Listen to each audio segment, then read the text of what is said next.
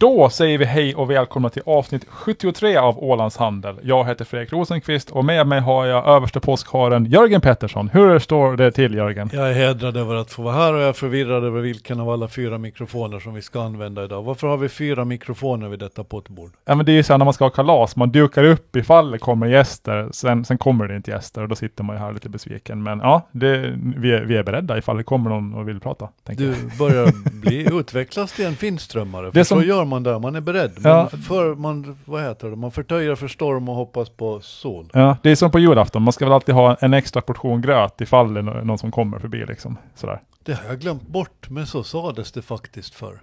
Så att det här, är, det här är vår extra portion gröt. Vi har två extra mikrofoner ifall någon dyker upp. Äter någon fortfarande gröt sådär generellt? Äter du gröt? Äter du gröt på morgnarna? Det händer jo. Det gör Det går lite i perioder.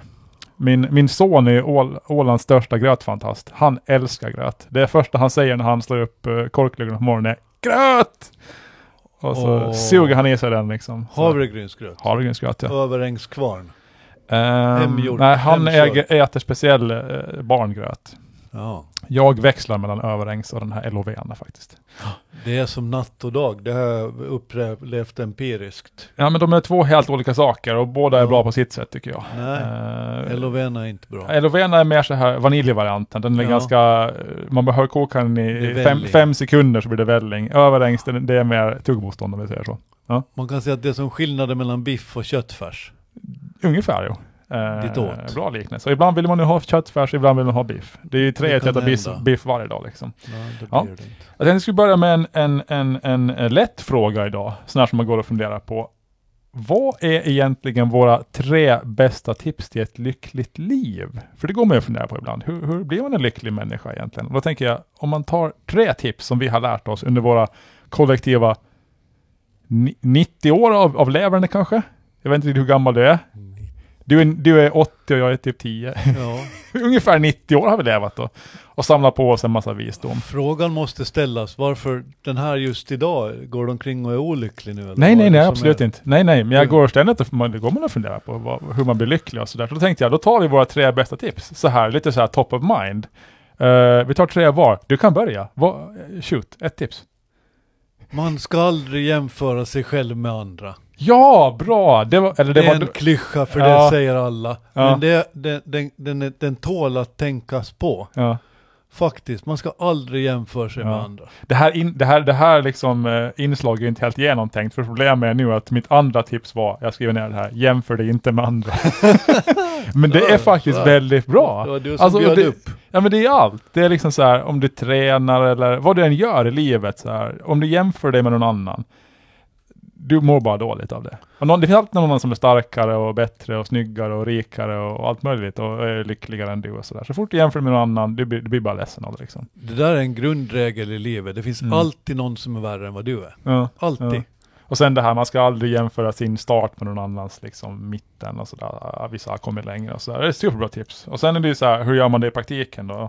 Sociala medier är ganska dåligt på det där. Där blir man jämföra sig själv med andra hela tiden när folk lägger upp bilder. Men den är ganska hemsk för den bidrar tror jag till otryggheten Ja, i samhället. Ja. Man sitter där och säger på fredagskvällarna Mm. när man sitter ensam och tittar på tv hur lyckliga alla andra är. Ja, Och det där blir någonting konstigt till Mm. sist. ja. Och det är ju så här, jag menar, man är egentligen ganska nöjd med hur man har det. Man, man är nöjd med, med, med, med sin lön, man är nöjd med hur, hur tjock eller smal man är och sådär. Och sen mitt i allt går man och jämför med sig med någon annan som är kanske har mer pe- pengar och färre kilon och så blir man olycklig. Fast man egentligen är ganska nöjd. Helt idiotiskt. Ja. Faktiskt helt. Och det där ska man tänka Ja. på aktivt. Genom att tänka Mm. på det aktivt så kan man också låta bli att, Jo, jo, för man faller ju med i det här. Man faller ju dit hela tiden. Eh, jag märker det ofta så här när jag håller på med placering och sånt. Jag säger bara, Åh, nu har någon haft 100% avkastning här på en månad och jag har bara 95. Jag tycker det där är väldigt tydligt också inom, inom den bransch som vi ägnar oss åt, att, att skriva. Ja, så, så tycker jag att allt som ofta så ser jag saker som, som någon har skrivit och jag tänker bara att det där kan jag aldrig göra. ja. Det är helt omöjligt. Nej, Och då, då skulle man ju vilja gärna bara sluta. Och det ja, men ska man gå och jämföra sig med Hemingway dagen i ända och må dåligt? Eller att man inte blir lika bra som Hemingway. det var han som skrev om fiskar, eller hur? var Fiskar och båtar. Fiskar och båtar. Ja, jag var och fiskade häromdagen faktiskt. Jag, Var fisk, det? jag fiskade gös. Uh, la, nät? jo, jag la nät efter gös. Har du börjat ge? Eh, jag fick 24 abborrar, eh, en braxen och noll gös. Så det gick sådär kan vi säga. Jag har inte ens fått i min båt ännu, det har ju varit is hela tiden. Ja, min ena båt är fastfrusen i isen, men jag. En nu? Jo, jo, men jag köpte ju en, en till då, så nu har jag en annan båt som inte är fastfrusen och därmed går att fiska med. Men ligger faktiskt isen fortfarande kvar? Ja, men in i den här viken, jo, den kommer att ligga där till augusti. Okej. Eh, ja. Eh, nej, men då tar jag mitt eh, tips då, nummer ett. Fokusera på att göra saker du tycker om. Fokusera mindre på hur du känner dig. Godfoten. Nils Arne Eggen. Jag tror att han kanske har gått vidare, den gamle tränaren för Rosenborg. Jaha, ja. Hans grej var just det här, Ja. godfoten. Ja. Om du har en fotbollsspelare som är skitbra på att lägga frisparkar, låt hen göra det. Mm. Bry dig inte om ifall han är ganska, hen är ganska kass i backlinjen. ja. Strunt i det. Nu var det lite oklart hur det här hänger ihop med mitt tips, men Gör det du är bra på och strunta i det du är dålig på. nej, nej, nej, jag menar mer att man, så? nej, jag, så, så sa jag inte alls. Sa att man ska fokusera på, alltså vad aktiviteter som man tror gör en lycklig, snarare än Ja. att känna efter hur man mår hela tiden. Ja. För det blir så här, ja, men jag, så här, jag tycker om att, att fiska. Och så får man ut och fiska, så sitter man där och känner efter. Hur mår jag nu då? Nej, det här var ju inte så kul. Så blir man olycklig. Istället för bara, jag åker ut och fiskar och det får bli hur det blir. Eh, kanske blir jag glad, kanske tycker det är tråkigt. Who knows?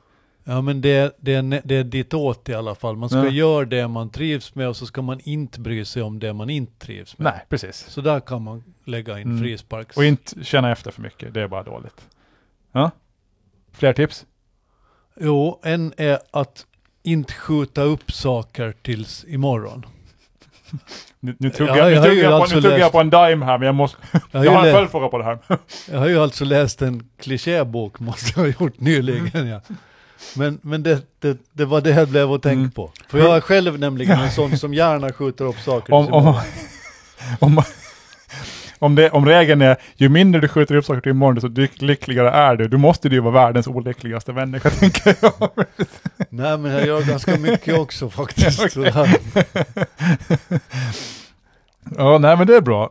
Jag satt faktiskt och läste på hur man ska bli lycklig så sent som igår. Jaha. Med anledning av att Finland är världens lyckligaste folk. Det har vi pratat om förut. Mm. De har blivit det fem gånger i rad. Mm. Och mina vänner på ön Jersey, ett eh, laxskatteparadis i Engelska Ja. kanalen. De, hamnade, de fick bara 5,8 på den här skalan där Finland och Åland fick 10. Jaha. Och de var olyckliga över det. Så jag satt och läste eh, på hur man ska bli lyckligare och försökte lära dem det. Det är inte säkert att det gick Ja. vägen, men i alla fall. Mm. Jersey hjälper mig bli lite lyckligare faktiskt. Gör de det? Ja. Hur då? För att de har beslagtagit Roman Abramovic rikedomar? ja, det gör mig också lite glad. Det Men eh, det är ett, ett gu- sim, sim, zimbabwiansk guldgruvebolag som jag äger är registrerat på Jersey och Jersey har ingen skatt. Så jag behöver inte betala skatt på de dividenderna. Det gör mig glad. Jersey är ett fantastiskt ställe. De har typ 20 någonting banker där. Ja. Eh, och de är aktiva över hela världen. De hade rätt mycket ryska tillgångar i de där bankerna. Men ändå väldigt lite i förhållande till, till allt som de Mm. har där. Ja. Men där blev det alltså så att när de här sanktionerna slog till mot dessa ryska oligar- oligarker så blev det för alla dessa banker ett måste att gå igenom alla konton, alla tänkbara vägar, alla människor som eventuellt var inblandade. Mm. De har gjort ett hästjobb Ja. För att reda ut var som, var, vilka tillgångar som ska frysas och vilka som inte ska Mm. göra det. ja. Så det är de är coola där. ja, så ett tips från coachen. Om ni är irriterade på varje gång ni behöver betala sån här källskatt på dividender i utländska bolag så leta upp ett bolag som är registrerat på Jersey, då ordnar det sig. De är konstiga där. Jag bara måste berätta en sak om Jersey. De har, det här är lite taget nu ur, ur luften, men inte så hemskt mycket. De kan ha den tätaste Ferrari-populationen i världen näst efter möjligen Kuwait. Okej. Ja. För där finns rätt mycket deg om man så uttrycker Jaha. det. Och har du deg på Jersey så är det ganska viktigt att det syns. ja.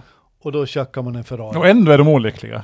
Ja, Ja. och där ser jag faktiskt en grej. För i Finland till exempel, där är medelklassen extremt stor. Mm. Och det här har vi pratat om förut, men, men det är få människor som flashar med Ja. att det har gått bra med en. Nej, precis. För det är rätt smaklöst Mm. att göra det. Mm. Vi jämför oss inte så jättemycket med varandra. Nej, och där, så, där kom regel nummer ett Ja. ganska bra in tycker jag. Ni, ni har tappat, tappat räkningar. Vems tur är det? Det är din tur, jag Okej. sa att man inte ska skjuta upp saker och du hånflinar mot det, Ja. så nu får du komma med något bättre. Ja, jag tar en, ja, den här är ganska kass faktiskt. Men alltså motionera regelbundet. Ja men det är en sån otrolig genväg till lycka liksom. Det blir, allt blir bättre. Maten smakar godare, eh, du, du, du blir friskare, allt möjligt. Det är ganska kul att hålla på sådär. Det är Ut och sant. springa, eller spela, sant. spela squash eller någonting. Ehm, Det är roligt. Särskilt när det går bra. När det inte går så bra så är det inte så roligt. Men Ja men om du springer ensam i skogen, då tänker jag, då, då jämför du dig verkligen inte med någon annan. du liksom tövlar på där liksom. Sådär. Anninge, Anniken Kringstad, kommer du ihåg henne? Ehm, nej, det ringer ingen klocka. Orienteringsdrottning i Sverige. Jaha. Ja.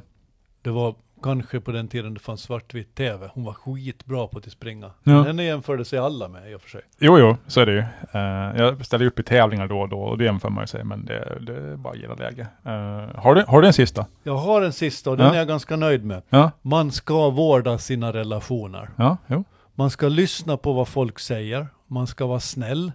Man ska gärna flörta med sin partner så mycket som det går. Okej, du ska, du ska hålla- flörta, med mig. Det var- Nej, det, det där var önsketänkande från din sida. Jag Där, får det, det, det räcker med att vi är kompisar Jag, så här. jag, jag, jag, jag har det- gett godis och allt, jag förväntar mig lite. Man behöver inte gå ta det längre än så. Nej. Men, men en relation, den gör en lycklig. Ja, jo. Och den kommer inte så här bara, utan den måste man jobba lite med. Ja. Det tror jag att det är väldigt, väldigt viktigt. Ja, nej, Och det kan, behöver inte vara svårt, det kan räcka med att man ligger och hänger framför Netflix på kvällen, Mm. delar en eh, påse godis, lagar mat tillsammans, går Mm. ut och promenerar. Det är bra. Vårda din relation. Uh, ja, men det här var ganska bra tips. Det blev fem tips nu då i och med att... Du har en kvar du. Nej men du snodde en av mig. Så... Ja, men jag kan tipsa dig om en som Ja, du brukar okej. tipsa om och som jag också brukar använda Ja. rätt ofta. Ja. Ha tråkigt. Ha tråkigt ja. Ja, det är bra. Det är en bra grej. Ja, jo. För om man har riktigt tråkigt och träigt, då blir det så mycket roligare sen när man inte har det. Mm. Därför vi poddar en gång i veckan. Allt annat blir så ljuvligt. Ja, precis det. Man har den Ja. här dagen framför Mm. sig och då blir allt rätt okej Ja. egentligen. Eh, jag drabbades av, var, jag skulle inte påstå att det var ett déjà vu, men det var någonting liknande. Det var ju för ett tag sedan, när vi, kommer ihåg när vi hade en gäst här, Henna-Marie, så, Ja. så pratade vi om Hon var Men- rolig Ja, hon var rolig. Eh, speciellt när hon hånade dig. Eh, det, saker som där. gamla människor gör på Facebook. Eh, Hon startade en helt egen Facebookgrupp när hon var med igen. Ja, Just det. ja, i vilket fall som helst. Då pratade vi om så här samlarobjekt man skulle vilja äga. Och rent så här top of mind så, klä, så kläckte jag ur med Kurt Cobains gitarr. Det skulle vara det, det. liksom det häftigaste jag skulle tänka mig äga. Och som av en händelse så auktioneras Kurt Cobains gitarr ut i maj. Det lär dessutom vara den gitarren som han spelade in Teen Spirit med. Ja, han har den eh, i videon, eh, åtminstone. Om han hade den under inspelningen, det vet jag inte. Men det är alltså en, en eh, 1969 Fender Mustang. Som han, han spelade ju oftast eh, på en Fender Mustang. Han, ha, han hade ju lite olika gitarrer. Men Fender Mustang var den som han använde mest. Och det här är alltså den då som han hade i videon, vilket bör gå att verifiera i och med att den är sliten på ett väldigt speciellt sätt. Den här ska auktioneras ut då i maj. Eh, sett någonstans att de bedömer priset ska ligga på ett par hundratusen dollar. Det kommer den inte att göra. Det kommer att kosta betydligt mer. Men gå in då. Ja. Det, det kan ju vara en vinstaffär det. Han, eh, de sålde den gitarr som han använde på den här MTV Unplugged-spelningen. Det var alltså en akustisk eh, gitarr av ett märke som jag inte kommer ihåg. Den gick för 6 miljoner dollar för två år sedan. Det är pengar det också. Det är pengar det med. Eh, men ja. Och lite roligt för i och med att jag lärde mig spela Smells Like Teen Spirit förra helgen. Sant. Ja, hela solot och allting. Ja. Så det, allt hänger ihop liksom, så det är nästan ödet. Men vet du varför det är en dålig idé för mig om jag skulle ha 10 miljoner att köpa just den här gitarren? Varför skulle det vara dumt av mig? Du skulle förstöra den när du skulle försöka spela på den. Nej, för Kurt Cobain spelar vänsterhänt. Jag skulle inte kunna spela med den. Är det skillnad på det? Ja men om du håller gitarren åt det ena eller det andra hållet, det är Det har jag superstor aldrig skillnad. tänkt på. Så det är som Ja. vänster och höger skor och vänster och höger gevär. Ja. Alltså de är byggda för. Ja men om du har, du liksom spelar med, med höger hand och, och trycker ner strängarna med vänster hand i vanliga fall. Men han gjorde tvärtom då. Han och Jimi Hendrix och några till är ju kända som där. Ja. Och det var därför han spelade en Fender Mustang, för det var en av få eh, bra gitarrer tyckte han som fanns för vänsterhänta. Så att jag skulle inte kunna använda den. Jag blev nyfiken på Teen Spirit, för det är en Ja. sån här låt som alla egentligen kan. Alla har hört den någon gång. Hela världen. Det, Ja. det är fascinerande. Ja, ja. Vet du vad de sjunger i den? Vet du vad den handlar om för någonting? eh, det finns lite olika teorier om det här. Men berätta. Nej men ta du först nu, säg vad du tror att den handlar om. Ja, men vad den handlar om, herregud, det stora hela? Uh, nej, jag vet inte, kör du. Jag är lite oklar över det, men den ska ha kommit från, uppstått ur, att de såg en parfym som hette Teen Spirit och, och den börjar man spåna runt. Ja, nej, jag har, jag har hört att någon, någon jag, jag har hört någon story om att Kurt Cobain aldrig använde deodorant. Han fick någon kommentar om det där på någon fest eller någonting. Ja, det kan hända. Det är ju ganska nära i sådana fall. Mm. Hur men som helst så sjunger han I am worse at what I do best and mm. for this gift I feel blessed. Mm. Vad menar han med det? Um, jag alltså, är sämst på det jag gör bäst mm. och för denna gåva så känner jag mig välsignad. Ja, men han, han var väl sämst, uh, han var en jäkligt dålig rockstjärna och kändis. Han, han klarade ju inte av det, men det Pressen. var ju det han kunde. Han var i den den liksom naturligt födda rockstjärnan. Han var, de, framför, liksom, han var ungefär lika bra på att skriva melodier som John Lennon och hade en utstrålning som liksom tilltalade en hel generation. Men han var ju värdelös på vad jag känner som rockstjärna. Det slutade med att han tyvärr tog livet av sig som 27-åring liksom, för han pallade ju inte med det där. Uh, Men det, det där väl... har ju gått igen i så många rockstjärnor alltså, mm. som är drivna, inte av prestation, utan av det de mm. gör, av kärleken till det de gör. Mm. Och sen kolliderar de med, med, med yttervärlden som kräver prestation. Och då är du en stjärna på att göra låtar eller skriva mm. texter mm. eller lira gitarr eller vad du gör. Och sen så kommer en manager och säger, ja men du ska spela sju dagar i veckan, mm. för det är där pengarna finns. Ja. Och då, då kolliderar prestationen med kärleken till vad du gör och mm. då blir det kaos. Mm.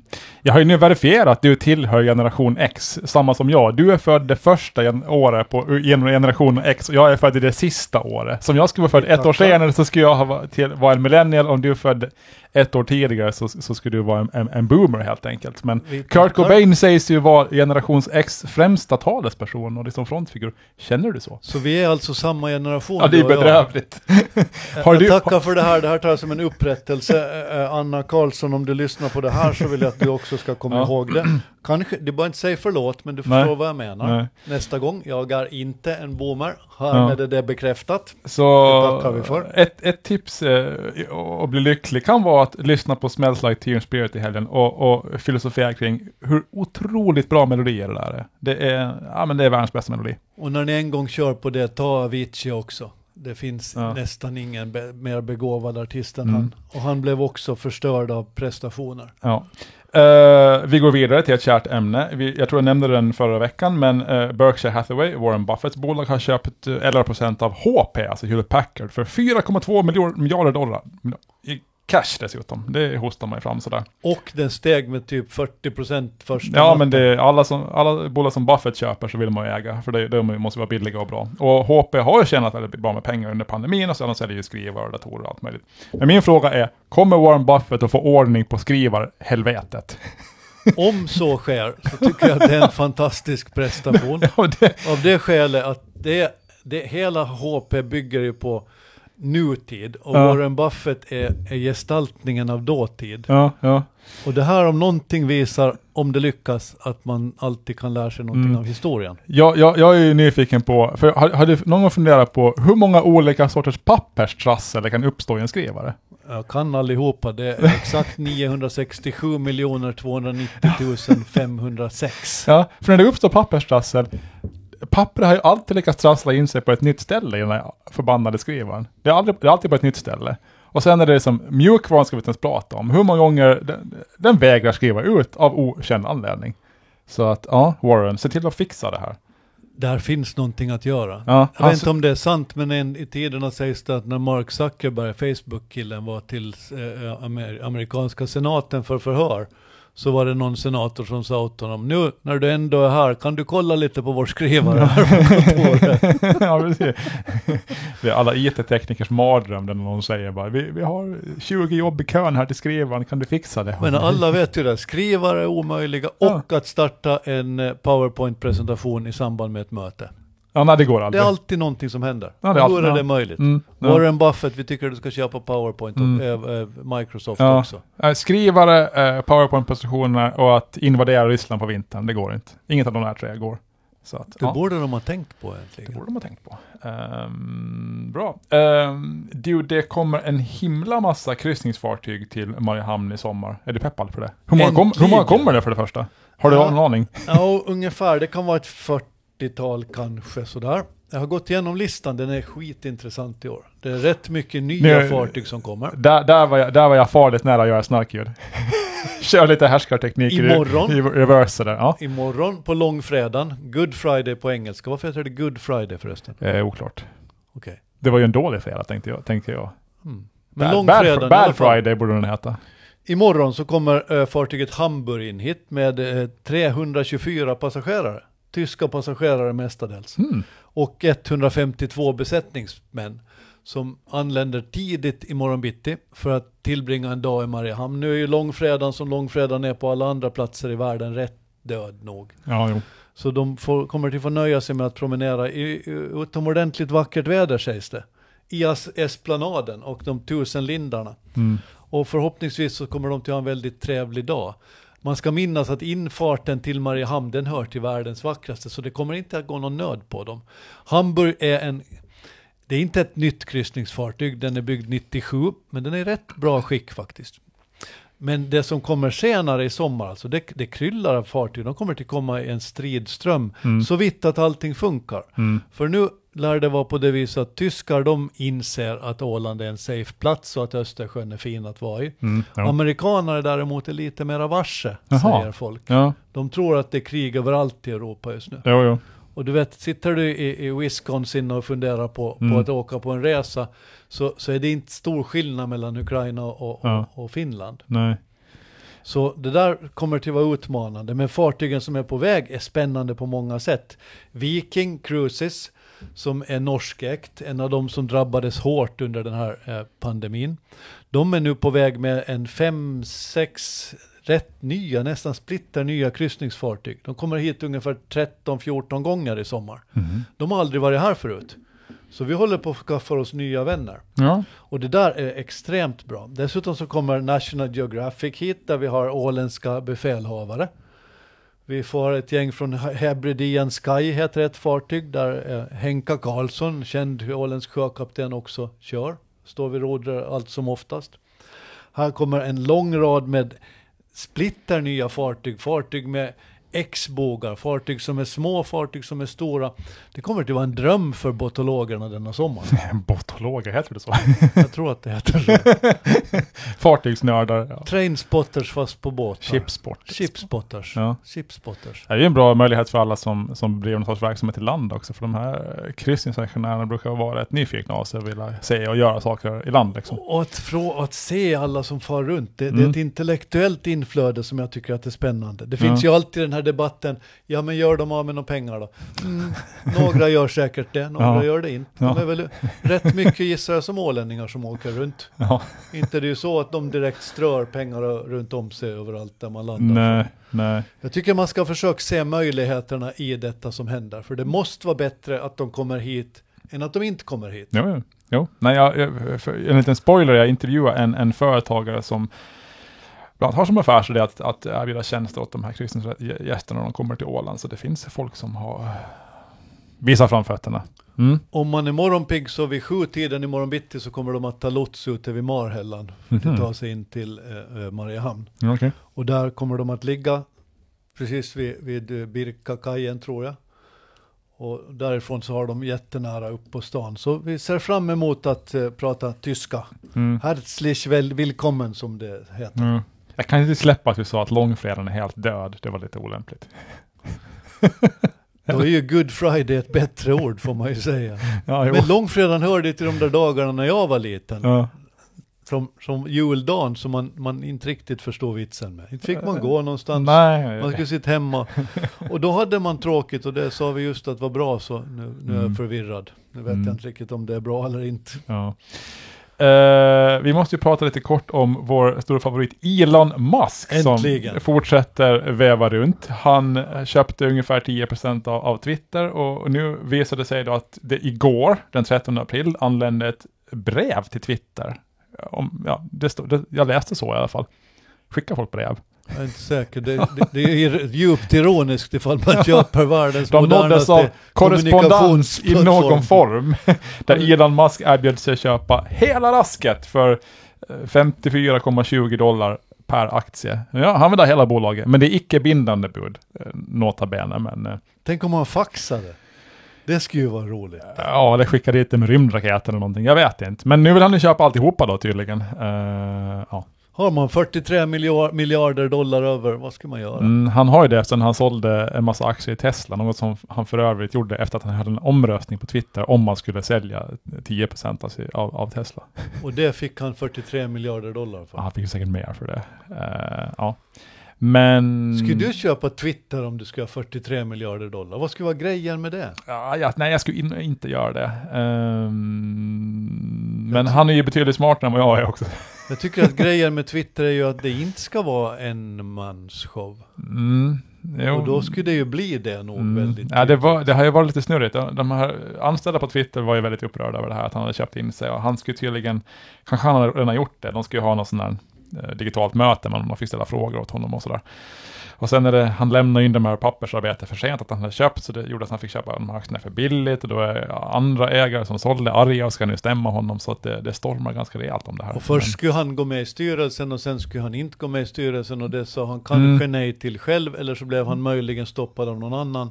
Jo. Det, det, är lite, det börjar bli lite som, som såpopera. Ja, men det, det är kul när det händer saker. Men det var en bra fråga det där om jag skulle köpa hela Twitter om jag hade så mycket pengar. Det var, jag tror det är Warren Buffett som brukar säga att när man köper aktier så ska man ställa sig frågan om jag skulle kunna, ska jag vilja äga hela det här bolaget? Det måste man ställa sig. Och från är ja, då kan man köpa en liten del. Sådär.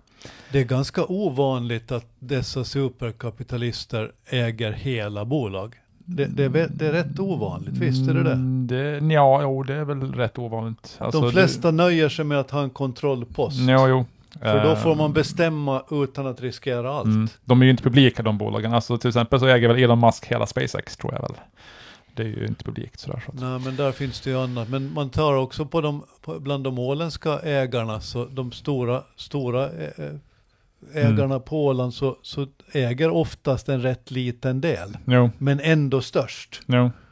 Det, det, är, samma, det är samma finess som när man ska eh, springa ifrån lejon, så behöver man aldrig springa snabbast av alla, utan bara näst snabbast. Ja, Då, då klarar man sig. Det, det, där, ja. ja.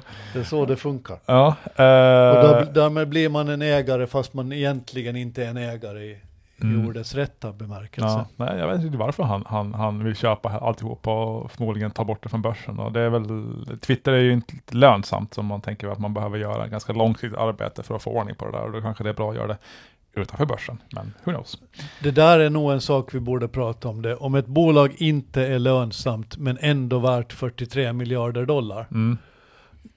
Hur, hur förklarar du det för... för Det är att någon tror att i framtiden kommer det här bolaget tjäna vansinnigt mycket pengar. Eh, Ja men den framtiden, den, den fanns, för tio år sedan var det exakt samma sak Mm. med Twitter. mm. Jag tror att de är tio år ungefär idag. Ja, jo, säkert. Mm. Och, och nu borde vi rimligen vara i den framtid som man då sa Mm. det, att då skulle det Jo, jo. hända Det är saker. därför Twitter är det- värd en, en bråkdel av vad Facebook är till exempel. Eh, och Facebook trodde de också när de gick på börsen att hur skulle de här någonsin kunna tjäna pengar? Och sen bara catching så blev de en pengamaskin som ingen har sett maken till. Liksom. Men det väcker frågan, när är framtiden egentligen här? Jo, nej men det... Det, Det är många som brukar säga i, i, i debatter och sådär när man diskuterar att kom ihåg en sak, framtiden är här nu. Ja. Den är ju inte det. Som Keynes sa. Den kan inte vara det. Som Keynes sa, på lång sikt så är vi alla döda så då spelar det ändå ingen roll. Så, ja. Eh, Kanske lite neggigt. Sjödagarna läggs ner, vad känner du kring det?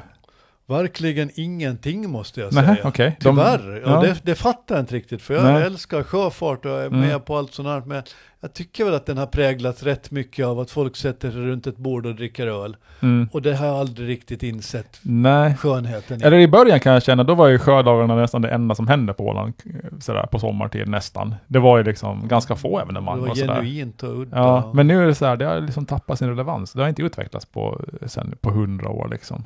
I folkmun hade ju länge kallats för Ålands öldagar. Mm. Och- det är väl bra på sitt sätt, Ja. men det, det känns ändå lite som att, jaha, ytterligare ett evenemang där Mm. man måste sitta och vara full för att det ska bli någonting. Ja, Och, och det tycker jag känns ja lite... det, tiden har sprungit ifrån det evenemanget lite. Men man borde ju ha något evenemang som, som lägger fokus på på sjöfart och sådär, sjöfartstraditionerna. Det liksom, det är bra om det finns många sådana. Så kanske något nytt istället då sådär. Uh, och sjökvarter är ju väldigt mysigt. Det ligger ju logistiskt dåligt till i och med att Ålands mest trafikerade väg skiljer sjökvarter från centrum. Det är ju lite problematiskt. Men, Men det tycker jag att då, då väljer man att se, se utmaningarna. Man ska minnas att har de julmarknad på sjökvarteret är det fullt där. mm, Har de sjödagar så är det fullt där. mm. Har de minsta lilla grej så är det fullt där. Jo, jo. Det är alltid folk där nästan när Mm. man promenerar, promenerar ofta Ja. förbi där. De håller på att bygga den nya eh, Emeli- Emelia, Ja. fartyget där. Det, det är nästan alltid folk där. Jo. Så själva platsen är ju inte dålig. Eh, De har dessutom en organisation, de har till och med anställt folk. Mm. Jag förstår faktiskt inte riktigt varför det ska vara så svårt att laga någonting skoj där. Nej. Det, det begriper jag inte helt. Nej. Men jag tror att det kan ha att göra med att man, det är väl det här vanliga att folk inte längre vill arbeta för Nej. andras trivsel och det, det är trist. Ja. Ja, ja, så är det. Eh, det har kommit en ny storspelare i streamingkriget. Minsann, har du noterat det? Nej, Det jag har är, eh, fullt sjå med att hålla reda på de gamla. det är Warner Brothers som har knoppats av från AT&T eh, och har, har gått ihop med Discovery. eh, som nu heter bolaget Warner Bros Discovery då. Och är börsnoterat sedan någon vecka och sådär. Eh, de har ju HBO Max då och eh, Discovery Plus bland annat. Men HBO Max, den har jag. Ja, Men Gillar du alltså, Ja, den, Mm. jag gillar Mm. den. Eller, Ja. Nej, det gör jag inte förresten. du gillar inte den? Nej. Jo, jag sitter på, på Billions där, det är det enda jag sett. Ja. Och sen någon till som kom nu, nu kom det en ganska begåvad serie. eh, som jag glömt bort namnet på. Det kommer säkert tillbaka snart. Men de har inte så hemskt många bra där, men några av dem. Nej, de kör ju hårt nu. De ska ju ha det här, uh, heter det, spin-offen eller någonting till Game of Thrones i höst. Ja, den har jag aldrig fastnat på. Nej. Det kan ju bli en hit. Men eh, om man är sugen på att investera i en aktie som, som sysslar med streaming och som är typ tusen gånger billigare än, än Disney och Netflix och Paramount och alla de andra. Hmm, kan det här vara ett tips? Vilka andra hade, har HBO Max haft? De har ju haft eh, HBO, de har ju haft så här De Vikings. hade The Loudest Voice, körde HBO i tiderna. Ja, ja. Den var bra. ja. Ja. Bra. Ehm, vi måste prata lite Finland också. Jag har en liten spaning. De är coola just nu. Ja men precis. Det är så här, eh, den här liksom töntiga killen eller, eller lillebrorsan som alltid varit en tönt, liten till växten, finnig och bedrövlig, haft, gått runt i magväska. Terenit. Ja, kom, Terenit träningsbyxor. mm, kommer tillbaka efter sommarlovet, har vuxit typ eh, en halv meter, eh, glider in i läderpaj och är plötsligt vuxen på ett jävligt coolt sätt. Och det är Finland just nu. Och pratar engelska flytande. Ja. Hyggligt flytande. Det är, det, Ja. det är ju den stora utvecklingen. Alltså Ja. när du hörde finländska affärsmän och politiker för 20 år sedan Ja, så var det, var det skämskudde pinsamt. ja. Idag får Sanna Marin till Sverige och pratar engelska mycket bättre än vad Magdalena Andersson I en läderjacka och kommer undan med det. Och är så här, eh, typ, och Sverige är där lite grann bara att, okej.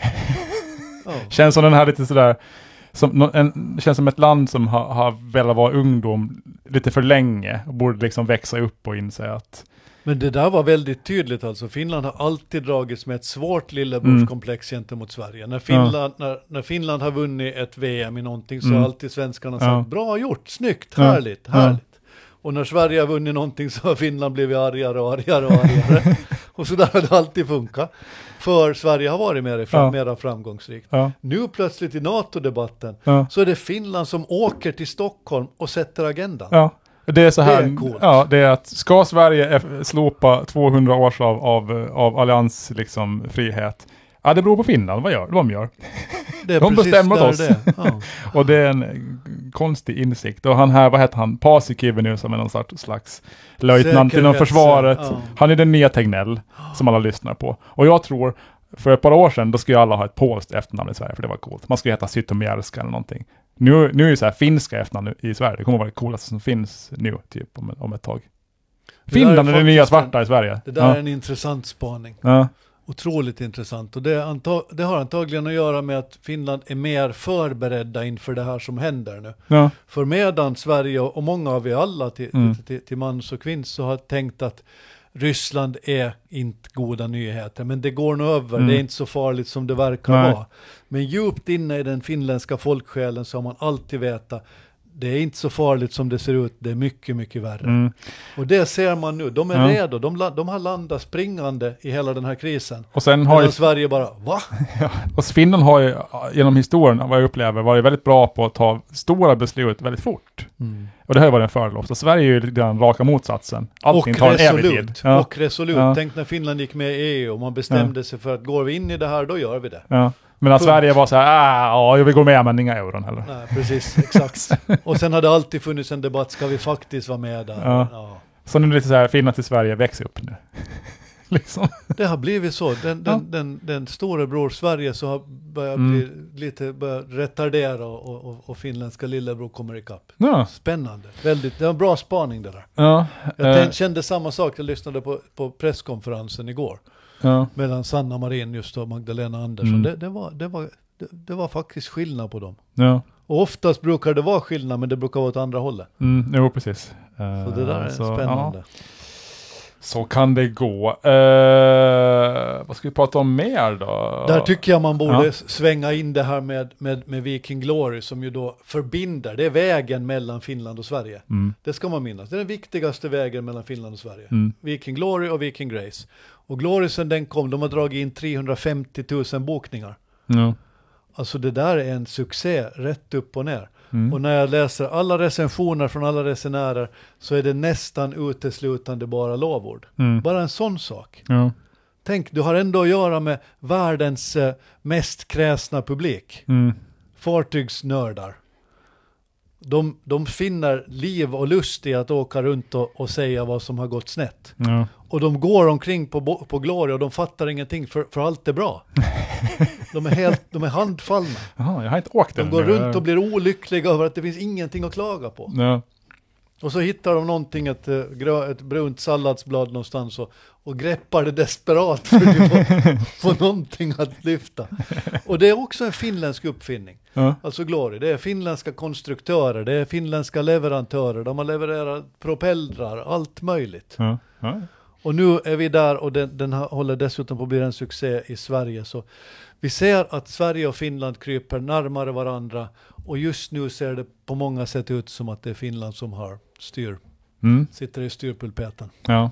Jag blev att tänka på det här med, med NATO nu när vi pratar sådär. Mm. Jag, jag hörde en rolig intervju igår eh, med någon, hon var professor på något sånt där, eh, totalförsvarets forskningsinstitut och sådär. Och de här journalisterna, det var i Studio 1, de höll ju på att pressa henne. Hur jäkligt kommer det att bli när, när eh, Finland och Sverige lämnar in NATO-ansökan? Kommer vi att bli liksom atombombade? Hur farligt blir det? Och hon har stackars professor satt där.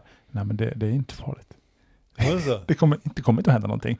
Jo, men- jo men lite kommer det att hända. Nej. Så, de här, Men, men vad kommer Ryssland att göra? Kommer de att flytta dit massa så här, vapensystem nä, nära liksom sin västgräns? Hon bara, jo men det har de redan gjort. bara, kommer de att ha en jätteskarp retorik? Så här, jo, de kommer att gapa och skrika lite, men det gör de ju redan, sa hon. Och så var det så här, ja men ändrar det inte någonting då? De bara, nej men alltså Ryssland ser ju redan Finland och Sverige som en del av väst. Så det är inte så här så att de kommer som en chock, bara va? Var ni till väst? men, men jag var faktiskt till, till NATOs högkvarter i Bryssel för några år sedan. Det var ett väldigt spektakulärt besök. För det första så måste man lämna allt, telefoner, allt måste man lämna efter sig Ja. i kontrollen. Och sen när man kommer in dit så är det som en stor aula och ett kafeteria, alltså som vilken lunchmatsal på ABB eller Ericsson som helst. Ser helt vanligt ut. Ja. Med ett litet undantag, för där finns montrar lite överallt där försäljare står och säljer raketgevär, och bazookor och målsökande missiler. Ja. Och det har de med sig, ungefär som när man är på Köpmannamässan i Mariehamn, när den brukar vara förr. Det låter ju roligare än Köpmannamässan tänker jag. Eller lite annorlunda sådär. Ja men Ja. vad säger man då? Ja. Ja, jag funderar lite på vilket system jag ska använda. och där var de alla visade upp grejer, det var rätt ja, häftigt. Och sen vapenmässa. Mm. Tyskland ska ju köpa sitt missilförsvar nu från Israel tror jag. Du vet. Israeler, de kan det där med att skjuta ner robotar. De. Ja, det känns tryggt. De har ju lärt sig den hårda vägen och Mm. missa, missa först 150 gånger och sen den 151 då sitter det. Ja. Nej men hon sa här professorn att Ryssland har redan sagt att det här, liksom, om Finland och Sverige blir med i NATO, det är inget existentiellt hot. Så att Då utgår vi från det då. jag tror det är ganska lugnt. Eh, bra, ska vi se. Eh, eh, är det något mer vi borde prata om? Och inflationen som har uppstått till följd av det här kriget. Ja, Uh, jag såg att det kom inflationssiffror nu för Åland faktiskt. Jag tror de kom idag. Uh, för mars blir det då va? Eh, uh, 5,4 procent steg priserna i mars jämfört med mars för ett år sedan. Och i februari var ökningstakten 3,4 procent. Så vi har inte bara en hög inflation, den, vi har en accelererande inflation. Men den är ännu lägre än i våra omging, omkringliggande regioner och så brukar det ju Mm, vara. jo, så är det ju. Det finns Eh, en eftersläpning där. Nu kan man ju se vissa tecken i USA på de amerikanska inflationssiffrorna att man, kan, man kanske inte, de kanske inte accelererar, alltså att inflationen inte accelererar, utan den kanske planar ut vad det lider, men det är jäklar vad det är inflation. Eh, och det här är ju ingen skoj för att eh, då säger centralbankerna sig nödgade att, att höja räntorna väldigt fort och, och väldigt kraftigt och sådär. För att markera. Ja, för att få stopp på den här inflationen. Och då blir det en stubbelsmäll mot hushållen. Dels blir allting jäkligt mycket dyrare och så stiger räntorna. Så att ja, det är ingen höjdare. Och det är sin sak, men det som ju allt fler lyfter är också eh, Ukrainas och Rysslands för den del del av eh, matproduktionen i världen. Jo, Som kommer att göra att de, de rika länderna, de klarar sig nog, för där är systemen så utvecklade. mm, Men de fattiga länderna, de som fortfarande finns kvar och, Mm. och, och inte har samma, samma levnadsstandard som vi, de kommer till få det ännu värre, Mm. säger en massa undersökningar just nu. jo, och tyvärr så lutar väl åt att det blir en massa oroligheter och sådär när mat och, mat och bränslepriser stiger i synnerhet den, de, de fattigare delarna av världen där, där just mat och bränsle utgör den största delen av, av hushållsbudgeten eh, vid sidan av bostad då förstås då. ja, det är ju eh, en slags global eh, mm. välfär, vad heter det, fördelningspolitik. Mm. Alltså det, det, det, ju längre bort du ska skicka saker, Ja. desto dyrare blir det. Det var ju Hanna Jaras, alltså det norska bolaget Svea, jag vet inte om jag har sagt det tidigare, han var ute och varnade för nu att det är en liksom riktig global matkris på gång för att vi Ja. hade ju redan en gödselbrist innan det här kriget och sen steg gaspriserna jättemycket i Europa vilket gjort att Jara, trots att det är gödselbrist, stänger ner sina gödselfabriker i Europa för att det är, så, det är så dyrt att driva dem. De är jätteenergikrävande, det krävs väldigt mycket och de drivs oftast med gas. Så att det går ju inte. Och sen, sen är ju Ryssland också en jätteexportör av gödsel. Så ja, det, det, det är ingen höjdare det här med eh, matpriserna. Ehm, Jag tycker det har märkts redan. Jag tycker när jag går och handlar en kasse mat så tycker jag den är dyrare idag än vad den var tidigare. Ja men när man tankar också, det Ja, märks det ska man inte ens ju. tanka, tanka på. Jag tankade min frus bil full häromdagen, det var 140 euro, det var ju helt sjukt. Jag har ju en betydligt mindre bensinsnålare bil så att jag, jag, jag lider inte lika mycket av det men ja. Diesel är för första gången någonsin, som jag i varje fall vet om, dyrare än bensin. Mm, nu såg jag idag att det var billigare bensin. Var det det? Ja, men det har lite grann att göra med att folk har ju, jag menar under pandemin så folk slutar ju typ köra bil för de åkte Ja. inte på jobb och sådär. Men däremot satt ju folk hemma och beställde nya HP-skrivare och skärmar och allt möjligt och som ju fraktas i långtradare och fartyg som använder diesel. Exakt. Så efterfrågan på diesel har ju, har ju liksom ökat jämfört med den på bensin. Så att om man har köpt en dieselbil de senaste åren är man ju inte så smart. Wink wink. Men ljudet, ljudet är värt det. Ljudet och doften och priset, allt talar för diesel. Ljudet och doften. En av mina goda vänner som skulle åka på en storstadsresa i helgen för att få dofta på avgaser. Mm. Sådär Ja. som man ju säger. Mm. Det tänker man inte på alla som håller på att köra elbilar. Att man förlorar ju doften av avgaser så småningom. Nej, Ja. vad doftar el? Det doftar, ing- det loftar ingen vidare det. När det Nej, luktar gör el. Inte. När det doftar Nej. el, då ska man bli rädd. Ja, det, det gör lite ont i kroppen när, man, när, det, när det luktar el. Det är en ganska skarp lukt som inte ens är trevlig. Nej, den är inte trevlig. Den. Diesel, det är lite sådär, ja, det är som så gamla franska ostar. Den, den, den gränsar mellan att vara ganska god och, och bedrövlig, men ja. Bensindoft är rätt skönt. Eh, det var det ni gjorde i fin- Godby på, på, på 40-talet, satt och sniffa Moppetanks, moppet. moppetankstrasor. Ja, eh, själv sitter jag och funderar på eh, hur inflationen och kriget hänger ihop med guldpriset ganska mycket. Sånt kan jag fundera på. Du har alltid sagt att guld är det enda säkra. Ja, alltså det stiger ju alltid när det blir oro. Eh, då, då får ju guldpriset upp, för det är liksom den sista säkra hamnen i orostider. Man vet att ja, men guld har sedan tidernas begynnelse varit en bevarad värde och den är det fortfarande. Så, så då, i början av pandemin, eller inte pandemin, i början av kriget så då tittade jag bara på guldpriset, hur det rörde sig. Och när det gick upp så då visste jag, okej nu ska jag inte gå in på Aftonbladet här, för nu har Putin hotat med någonting. Och när det gick ner, då var det så här, okej nu, nu har de kommit vidare i fredsförhandlingar och sådär. Det där gick till en början, men det går inte riktigt nu länge, för guldpriset är fortfarande kvar på den här väldigt höga nivån som var egentligen i inledningen av, av, av kriget. Men Det betyder att marknaden fortfarande är nervös. jag tror inte Jag tror snarare det har att göra med någonting annat. Inflationen kanske en, en urholkning av penningvärde och sådär. Så jag är en sån där som tror på guld ja, det ska man äga om fem år. Men det är, tycker jag, besvärande att se hur kriget i Ukraina håller på så länge nu och, och, och allt, alla börjar vänja sig vid Mm. det. Ja men nu får man ju scrolla ner 15 sidor på Aftonbladet när det kommer någonting om kriget sådär. Däremot såg jag siffror idag på att om man ska äga eh, oljetankers så är ett bra läge att göra det just nu. Ja man ska inte äga oljetankers. Priserna på, från, från ryska hamnen Primorsk är uppe just nu i 350 000 dollar per dygn. Mm. 350 000. Ja. De har varit i, under fjolåret, under hela 2021 var medelpriset kanske 10 000. Mm.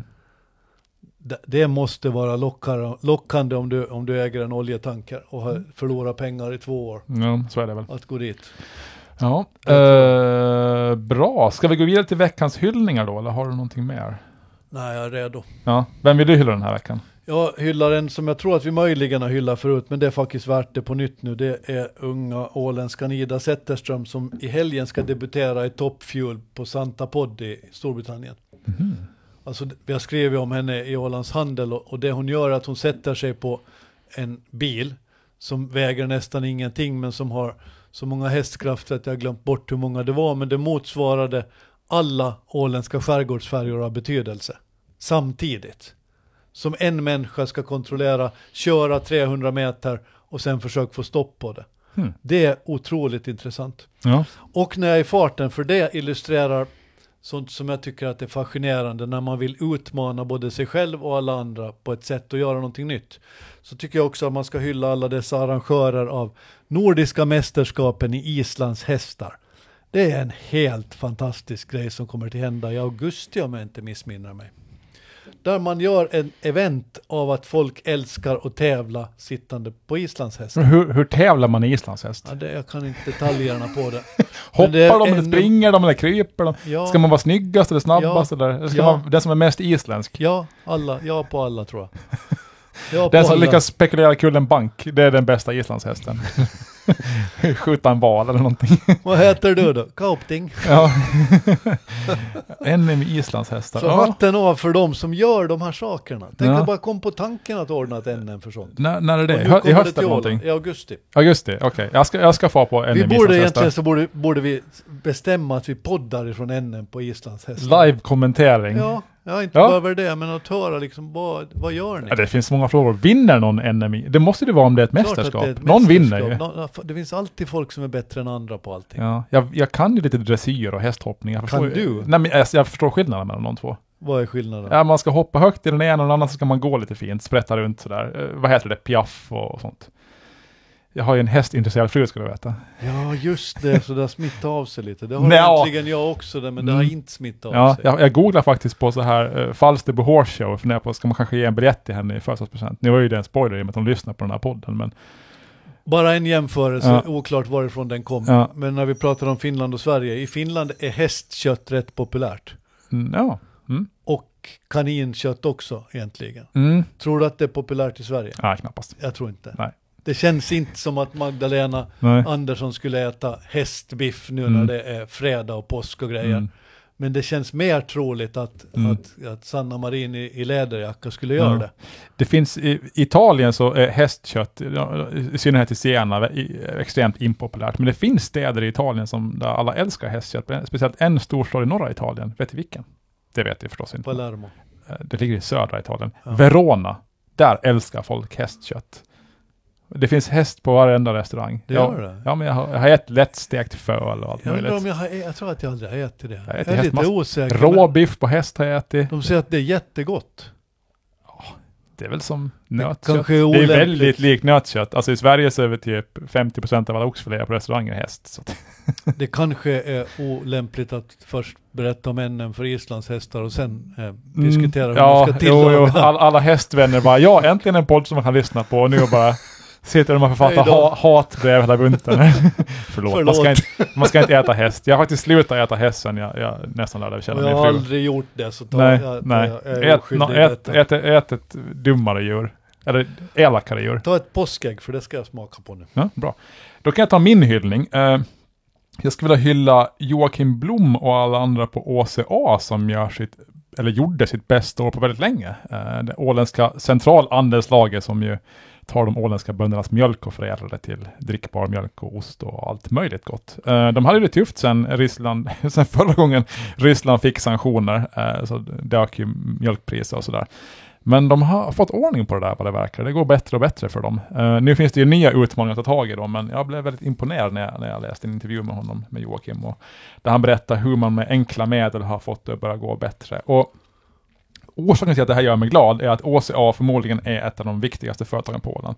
Det är inte jättestort, men om OCA inte finns, då har vi inga eh, livsmedelskluster på Åland egentligen. För det, det, alla de där hänger ihop. Om det inte finns någon, om det inte finns mjölkkor på Åland, då försvinner det mesta andra också i matväg så att säga. Det, det är som ett liksom system där alla är beroende av, av varandra. Så att när det går dåligt för typ OCA och även för Dalman så ska man bli lite nervös. Det, det får det liksom inte göra. Så Precis så är det där Mm. alltså. Och jag tycker det också är extra intressant för, för som han förklarar det så är det att de inte bara har, har gjort många saker utan också justera på små saker. Ja, Och det är väl en sak som företagare man alltid måste tänka på. Att Mm. Det är ju sällan de här stora dragen som du tjänar pengar på. Nej, det var någon ny kylanläggning som hade kostat, vad det var, 4000 och hade sparat in 7000 på ett år. Och sådana Ja. Små geniala liksom, grejer som man skruvar på. Så det var, det var roligt att, att, att läsa om och höra. Så där, så att, Sen är ju dessutom OCA, det är ju ägt av producenterna alltså. Det är Mm. mjölkgårdarna som äger det, det är ju ett ko- kooperativ. Jo, så det är ju, vinsterna går ju liksom till dem då. Eller det ska ju inte göra så stor vinst, det ska ju helst gå i form av höga priser till mjölkbönderna. Men det är otroligt viktigt att de där går bra. Så att det, det är Men det är ytterligare ett skäl att lyfta på hatten åt den där Blom, för han har nog skap, gjort en rejäl kursändring där, det får man säga. Ja, För och det är inte det enklaste som finns att ta över ett andelslag. nej, nej, När absolut du, inte. sak, när du saknar en riktigt tydlig ägare och sådär. Mm, så de, har, de har gjort ett starkt jobb och jag tror också att styrelsen som leds av, av Stefan Rumander, som ju har ett förflutet i konsumentvärlden på Paff inte minst, Mm. tror jag att de verkar ha ett, ett hyggligt samarbete. Ja, de verkar ha bättre, så här, nu ska jag använda ett Jörgen-uttryck, spelöga för vad, vad Yes! konsumenterna vill ha. De, de pekar även på det här rostbröd och pepparkaksyoghurt och grejer som har blivit stora succéer och sådär. De tar fram ganska spännande produkter som, som går bra och sådär så att, ja. Förr i världen drack jag väldigt mycket surmjölk från OCA, men sen slutade de med det och nu har jag slutat med det också. Jaha, Så nu är det bara mjölk. det är Men synd. mjölk Surmjölk är jag- mycket nyttigt. Det är nytt. Så här, a, a, a, acidophilus bakterier, eller vad heter det? Men jag köper de här gräddfilerna och crème fraîche och sånt som de har, de är jag stor konsument av. Smöret är ju Och värst. smöret, smör. Nu, nu låter det som att vi är sponsrade av OCA. Det är vi alltså inte. Men, ni får eh, gärna höra av er också. Skeppa hit lite smör och grejer. Vi kan testa. Vi kan Och en 10 kilo smör ska vi testa. ja, ja, men bra. Då, då är vi nöjda så. Då får vi säga, säger man glad påsk? Det gör man ju inte. Jo, det gör man. inte dagen före långfredag gör man det väl? Eller? Men man het, alla kallar det för glad påsk. Nej, men då säger vi glad påsk. då. Långfredagen, Ha en, den är ju sån sin sak. ha en glad och, och en lycklig fin påsk. påsk och flyg försiktigt. Ja, ja, bra. Tack och förlåt. Tack och förlåt.